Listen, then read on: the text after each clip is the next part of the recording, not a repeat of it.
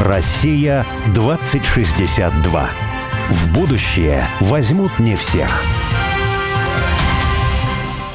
Меня зовут Борис Акимов. А я Олег Степанов. Мы авторы проекта «Россия-2062», штаба вольной мысли, цель которого создать модель позитивного и привлекательного русского будущего. Ну а 2062 это символическая дата, и считается, что в 862 году Рюрика позвали княжить на русскую землю.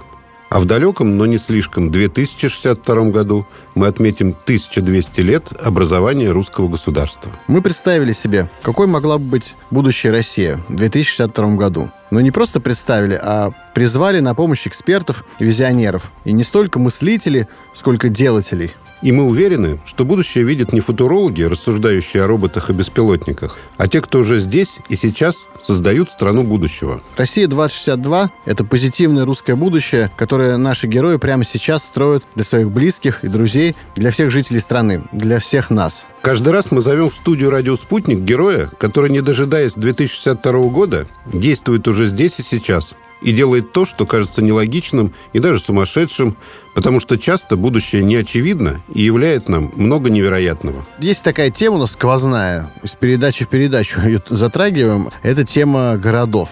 Мы постоянно возвращаемся к тому, а как будут жить граждане России будущего, граждане России 2062. Вот э, я, как житель деревни и не любитель мегаполисов, постоянно всех зову в деревню. Давайте, переезжайте, переезжайте. Москва не резиновая, говорю я. А Олег примирительно рассуждает о том, что в будущем не будет ни мегаполисов, ни деревень. Все и все сольются в экстазе. Олег, так?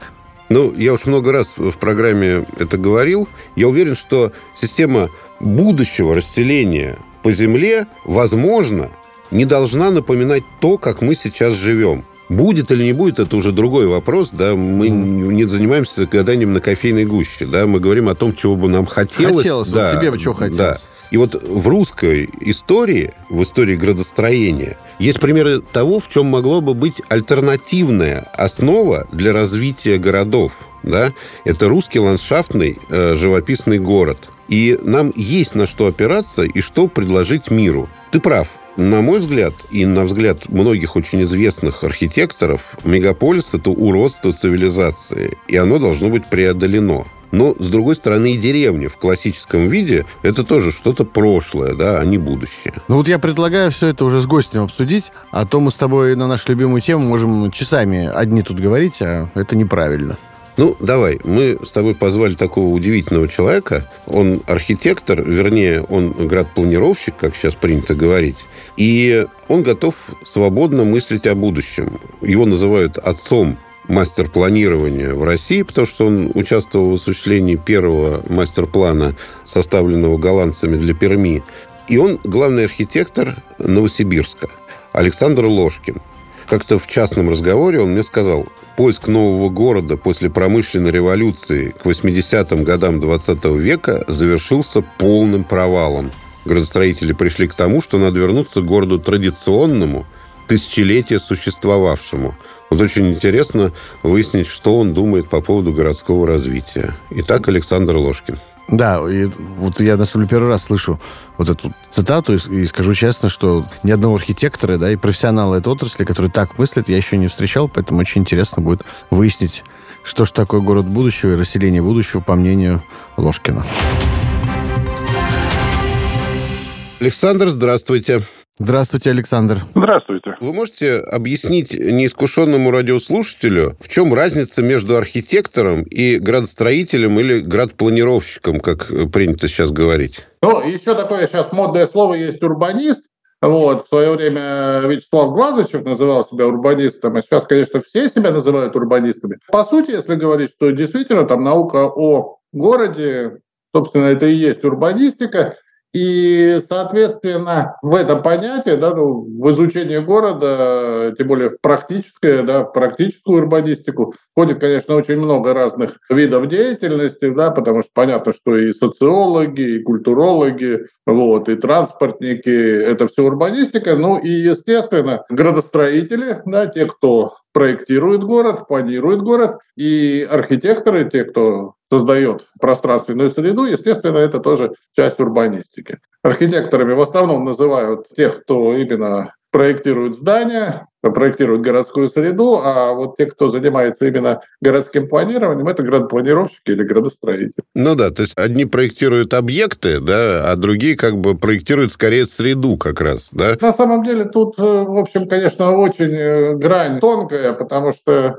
ну, я, например, заканчивал в свое время кафедру градостроительства, именно до диплома у меня архитектор. Вы даже говорили, что вы заканчивали градостроительство сельских поселений, да? Да, да а специализация у меня была там по сельским населенным пунктам. Вот это очень интересно, потому что, ну, во-первых, это для нас интересно, как для авторов проекта «Россия-2062», а во-вторых, потому что мне кажется, что уже давным-давно чего-то никто сельскую среду никак не планирует. То есть понятно, что деревни, они вроде бы как возникли возникли сами собой, а вот какие-нибудь поселки там городского типа, вот их все-таки планировали когда-то, ну, в советское время планировали. А сейчас, э, я так понимаю, что никто вообще вот такими не городами вообще не занимается, да? Слушайте, ну это же, в общем, специфика, потому что если бы мы говорили просто там о том, чтобы там распланировать улицы, да, ну, это и сейчас, по-моему, делается. Но, понимаете, это такой подход, ну, такой чисто модернистский подход, мы же понимаем, что если мы занимаемся городом, то что город это в первую очередь не улицы и не дома, да, город это в первую очередь люди. Угу. И в этом, собственно говоря, город и отличается от села, от сельского поселения. Поэтому город все-таки это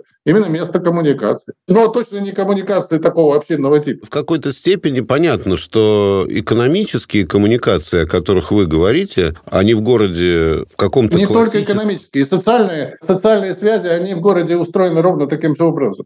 То есть культура, она развивается в городах. Вы не создадите какое-то новое событие, если у вас не будет такого же количества контрагентов. Понимаете? Если у вас не будет, в конце концов, слушателей да, или зрителей того, что вы создаете. Понимаете, вот вы правильно сейчас сказали по поводу культуры, и очень верно как раз подметили, но только то, что вы ставите со знаком плюс, мы, например, ставим со знаком минус. В деревнях существовала традиционная культура, которая не предполагала, что есть пассивный зритель, то есть потребитель, который пришел, а перед ним пляшут. Была культура, которая является настоящей культурой, потому что культура от слова коло латинского пахать то есть возделывать. И культурный человек – это возделанный человек. Культура перепахивает все пространство жизни. Культура, как мы сейчас воспринимаем, я пришел, заплатил э, денежку там за фильм, а за какую-то еду, а, в какой-то ресторан, за какой-то концерт да, выступающего, и потом вышел, культура закончилась. Я вот там пиво начал пить там или телек смотреть, какую-нибудь дрянь по телеку. Потому что культура была там, где я купил билет. В традиционной деревенской культуре каждый каждый человек является творцом культуры. Это соучастие, это постоянное рождение правил, красоты на отдыхе, на работе, во время еды, во время общения с людьми и так далее. Это все культура, проникнутая красотой и наполненная там музыкой, танцами, да, и песнями и так далее. Вы культуру расцениваете как что-то застывшее. Ну, она, естественно, Раз трансформируется. Не-не-не, почему? А э, культура трансформировалась из вот этой, ну, нормального состояния в состояние потребительского общества, которое что действительно породило... А что такое культура тогда, по-вашему? Это система ну, вот бытования. Смотрите, нет, вы, вы, вы, вы не дали определение. Вот а. смотрите, если рассматривать культуру как систему ценностей, угу. ну, что близко, например, там, Петериму Сорокин, то тогда мы и понимаем, что культура, да, ну, вот это вот некая там национальная культура или тем более глобальная культура, да, это есть система ценностей, система того, что не отрицает большая большая часть людей, да, большая часть. И на самом деле вот мы можем смотреть, мы можем оценивать культуру каждого человека. Это система ценностей, система неотрицаемых ценностей каждого конкретного человека. Культуру общества, да, мы можем рассматривать какого-то там либо локального сообщества, либо там, например, нации, да, это система ценностей неотрицаемая этой нации. Но, безусловно, культура, она находится в движении. Потому что, смотрите, ну вот вспомним, например, да, там как бы появление импрессионистов. Там Ван Гог, который продал при жизни одну картину, эту своему брату, и который сегодня является самым дорогим художником. В тот момент, когда он создавал свои произведения, он был, наверное, единственным носителем этой культуры. Да, там были у него там соратники, импрессионисты. Вот возникло некое сообщество, да. Помните эти выставки отверженных? То есть они были отвергаемы французским обществом в тот момент. Они создали свою некую субкультуру, которая находилась вне вот этой большой национальной культуры Франции или мировой культуры. В конце концов, это все соединилось, да, то есть как бы точно так же, как культура оставляет что-то. Да, есть ценности, которые она оставляет, которые она теряет. Ну, это, это такой естественный, на самом деле, механизм. Да, мы просто говорили все-таки о культуре как о системе правил, да, и системе бытования. И система бытования города, она действительно, ну, сложилась э, в какой-то момент в таком потребительском обществе, которого, да которое не, было не, не всегда. Надо. Это абсолютно точно не только бизнес, да, но это во всех сферах, во всех сферах человеческой коммуникации возникает возможность создания вот таких новых видов деятельности. Это очень хорошо описано у Джейн Джекобс, у самого известного из урбанистов. Вот у Джейн Джекобс, помимо книги «Смерть и жизнь великих американских городов», есть э, книга «Экономика городов», где как раз это все описано. Вот у меня, знаете, такой вопрос. Ну, часто цивилизация развивается по определенным каким-то правилам. В тот момент, когда она так развивается, а это этап может занимать несколько столетий, а иногда бывает и тысячелетия, да, кажется, что это абсолютная норма, и что понятно, что те люди, которые находятся в рамках этого периода, им кажется, что завтра будет таким же. Вот, например, если говорить о градостроительстве, то одним из, ну, много веков подряд, одним из поводов для возникновения населенных пунктов это было строительство крепостей, которые э, ограждали государство от нападения ближайших соседей. Например, Россия строила на юге страны достаточно много крепостей, которые, или на Востоке, которые потом становились городом. И это было нормой. Если бы мы, наверное, в каком-нибудь 16 веке, 15 17 сказали, знаете, вот эта логика, то, что вы строите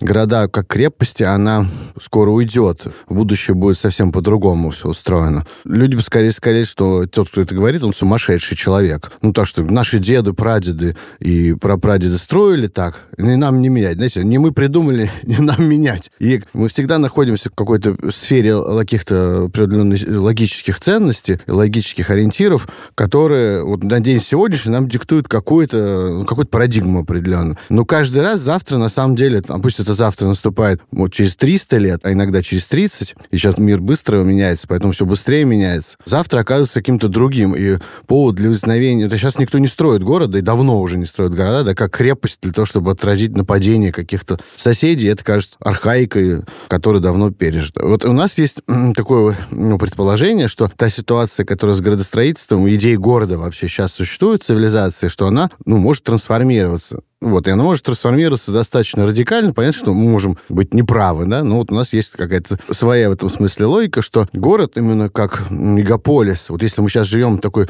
мегаполисоцентрической цивилизации, которая, ну, вот если спросить какого-то среднего жителя, ну и среднего, на самом деле, эксперта, носителя этих навыков, он скажет, что, ну как вот вы понимаете, мегаполис это такой, это, естественно, абсолютная история, и это эффективный путь жизни, развитие цивилизации. Хотите, потому что у вас страна была развитой, чтобы ВВП повышался, значит, э, нужно больше людей, чтобы переезжало в мегаполисы, ну и так далее. И, соответственно, сами жители, у них тоже такая логика, эта картина мира им навязана. Но нам кажется, что это на самом деле даже уже достаточно краткосрочной перспективе, ну, вот называется программа «Россия-2062», то есть ну, там несколько десятилетий уже отживший путь. Завтра принадлежит на самом деле не мегаполисам уже, а какому-то иному принципу расселения. Это не значит, что все будут жить в деревнях, ну, потому что прошлое все равно не вернуть. Но у нас есть предположение, что особенно для России это актуально для самой огромной страны мира с огромным пространством, пространствами. Это наш единственный, наверное, неоспоримый потенциал. То есть все можно оспорить, что наши какие-нибудь враги могут сказать, мы скажем, у нас их там с наукой все хорошо, или с, там, с вооружением. Ну, это все такие вещи, с которыми можно оспорить. Сказать, что мы самая большая страна в мире, у нас самая большая территория. Ну, не поспоришь.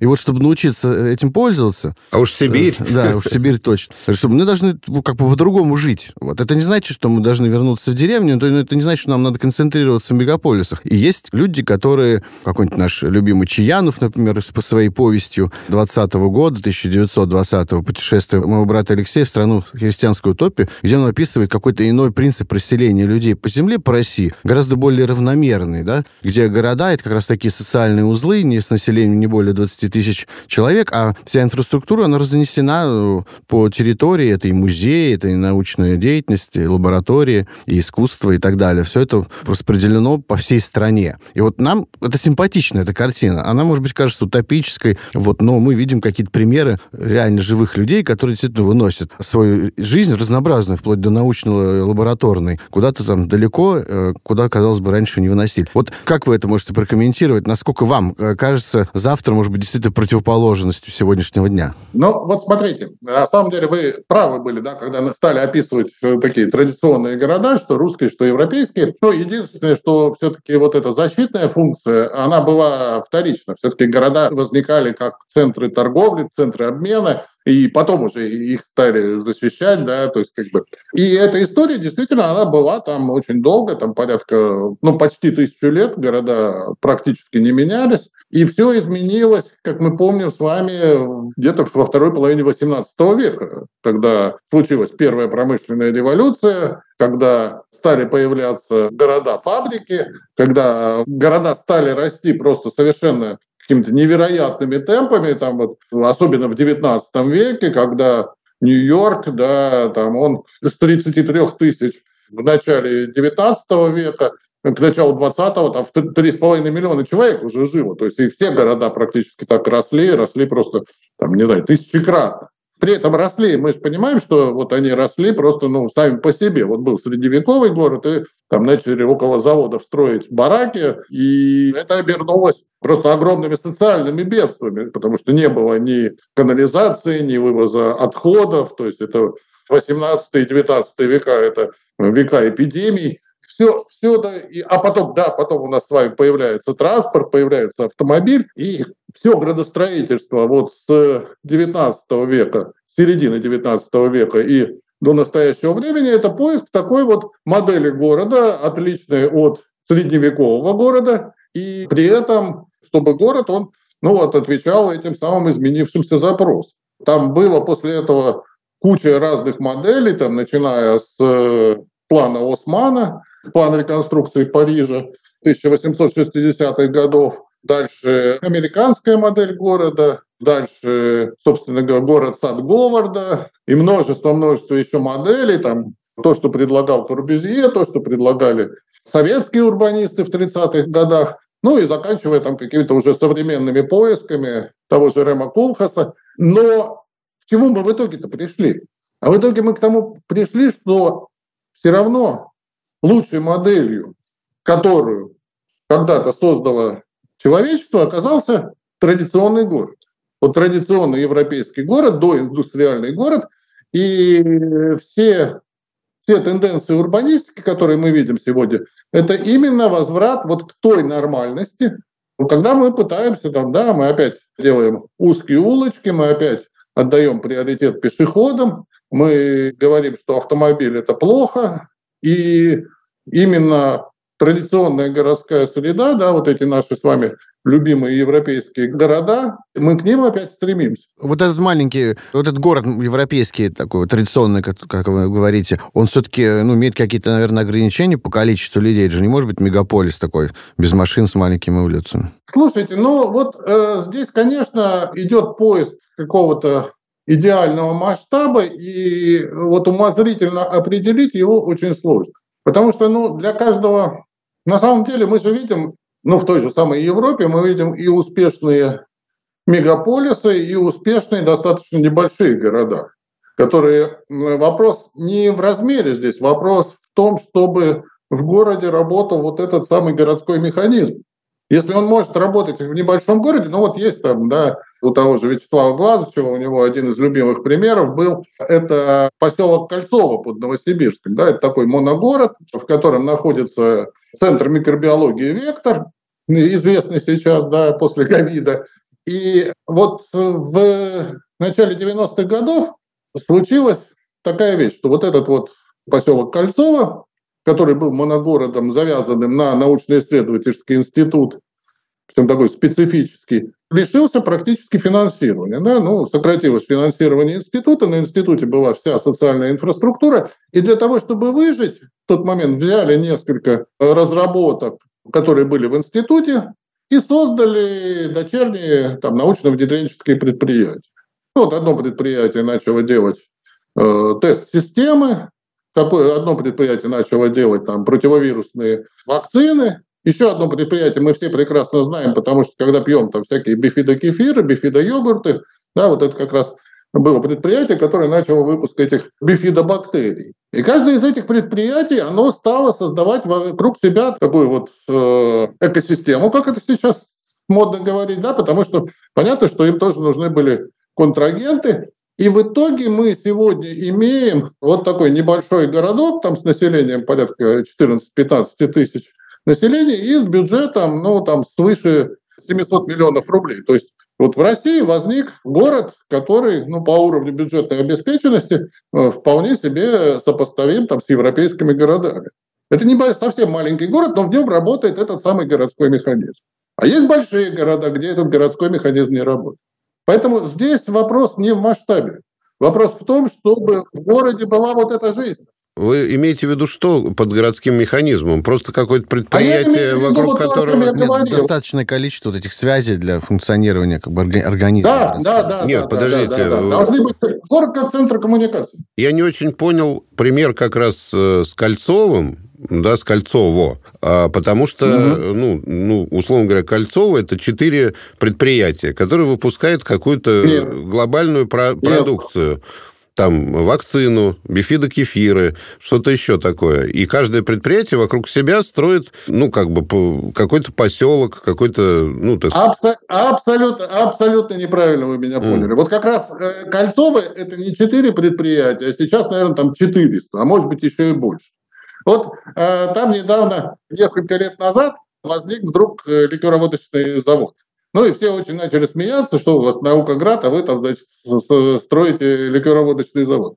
А что оказывается? А оказывается, для того, чтобы вот эти самые бифидобактерии размножались, им нужна питательная среда, то есть нужно предприятие, которое будет производить Самогон. эту питательную среду. Да. Делается это из зерна, то есть строится завод глубокой переработки зерна одним из побочных продуктов, которого является спирт. Понимаете, да? да, да, да. То есть э, ликероводочный завод встраивается в систему производства бифидобактерий. Вот о чем я говорю. То есть, как бы, когда у вас начинает работать вот этот вот механизм расширенного воспроизводства деятельности, тогда у вас и появляется городская жизнь. Понимаете? И это вопрос не только, то есть, и вот это, он, это работает во всех сферах, и в экономике, и в культуре, и вот практически в любой сфере, если это у вас происходит, значит, у вас город живой, значит, у вас этот город будет развиваться. И это не вопрос масштаба, хотя понятно, что ну, в больших городах, конечно, такой механизм запустить проще. Простите, пожалуйста, мы вот вынуждены, наверное, прерваться на две минуты. Очень интересный рассказ. На новости мы прервемся, и через две минуты мы вернемся опять в студию. Россия 2062.